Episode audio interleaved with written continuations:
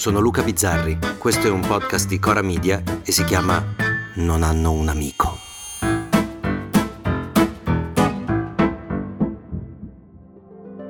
Edward Lorenz fu il primo a chiedersi se un battito d'ali di una farfalla potesse provocare un uragano dall'altra parte del mondo. Teoria affascinante che può valere anche in altri ambiti, non solo quello meteorologico.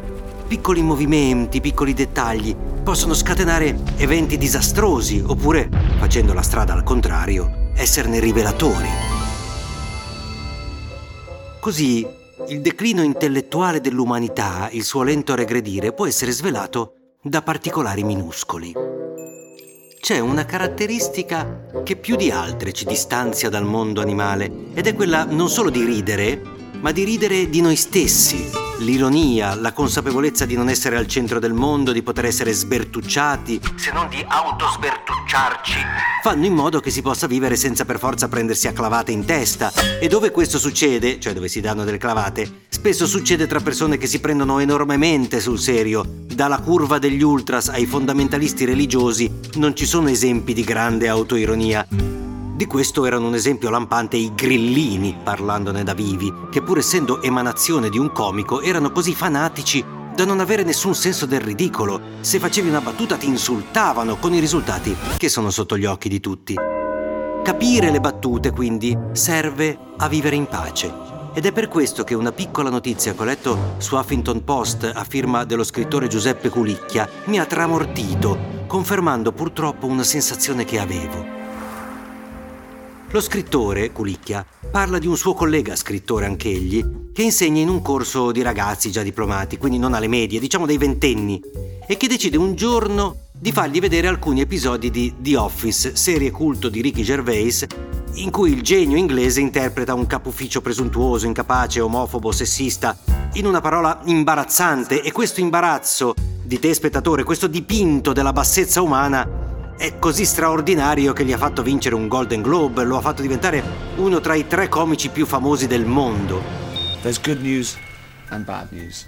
The bad news is Neil will be taking over both branches and some of you will lose your jobs. Yeah. Yeah. The good news is I've been promoted. Per cui cominciamo così. Che dei ventenni non conoscano Ricky Gervais e la sua comicità, che sia un insegnante a doverglielo presentare. Già questo è abbastanza imbarazzante. Totò è morto quattro anni prima che io nascessi, i due marescialli è uscito dieci anni prima che io nascessi, ma ha comunque sempre fatto della mia, come si può definire, cultura di base.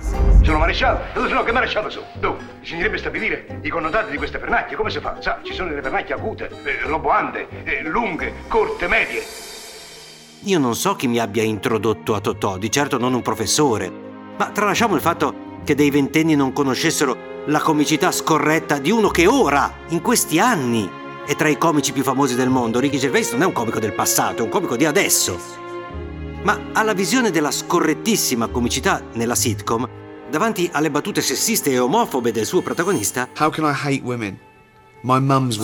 gli studenti si sono indignati, cioè hanno protestato con la scuola, dicendo che avevano assistito a qualcosa di incommentabile per il solo fatto che non hanno capito la differenza tra l'attore e il personaggio, cioè loro hanno pensato che Ricky Gervais stesso fosse lui omofobo, cioè non hanno capito la differenza tra l'essere e l'interpretare. E questo non vi ricorda niente? Cioè dei giovani studenti hanno fatto con The Office quello che il vicepresidente del Senato Gasparri fa tutti gli anni con Rocco Schiavone. Cioè lui esce Schiavone e dice che Schiavone dà un cattivo esempio, non capisce che Schiavone non esiste, che è un personaggio immaginario e protesta ogni volta che lo vede in onda perché si fa le canne.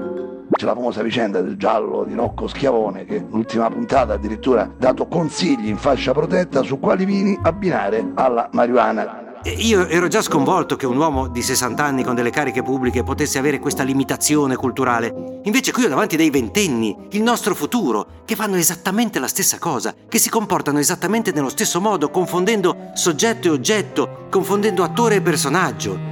E mi chiedo cosa faranno quando qualcuno gli farà vedere Riccardo III che ammazza praticamente tutti i parenti stretti o il poliziotto Dexter Morgan che uccide i serial killer senza neanche un processino. Come verranno colpite le sensibilità di quei ragazzi? Riusciranno a reggere il peso di quella violenza? Ma soprattutto, se non riescono a ridere di qualcosa che è disegnato, scritto, studiato in modo da essere comprensibile, riusciranno un giorno a ridere di loro stessi. Questa forse è la prima cosa che dovremmo insegnare a quelli a cui lasceremo il mondo. Dovremmo insegnargli la loro, come la nostra, ridicola inadeguatezza. A domani!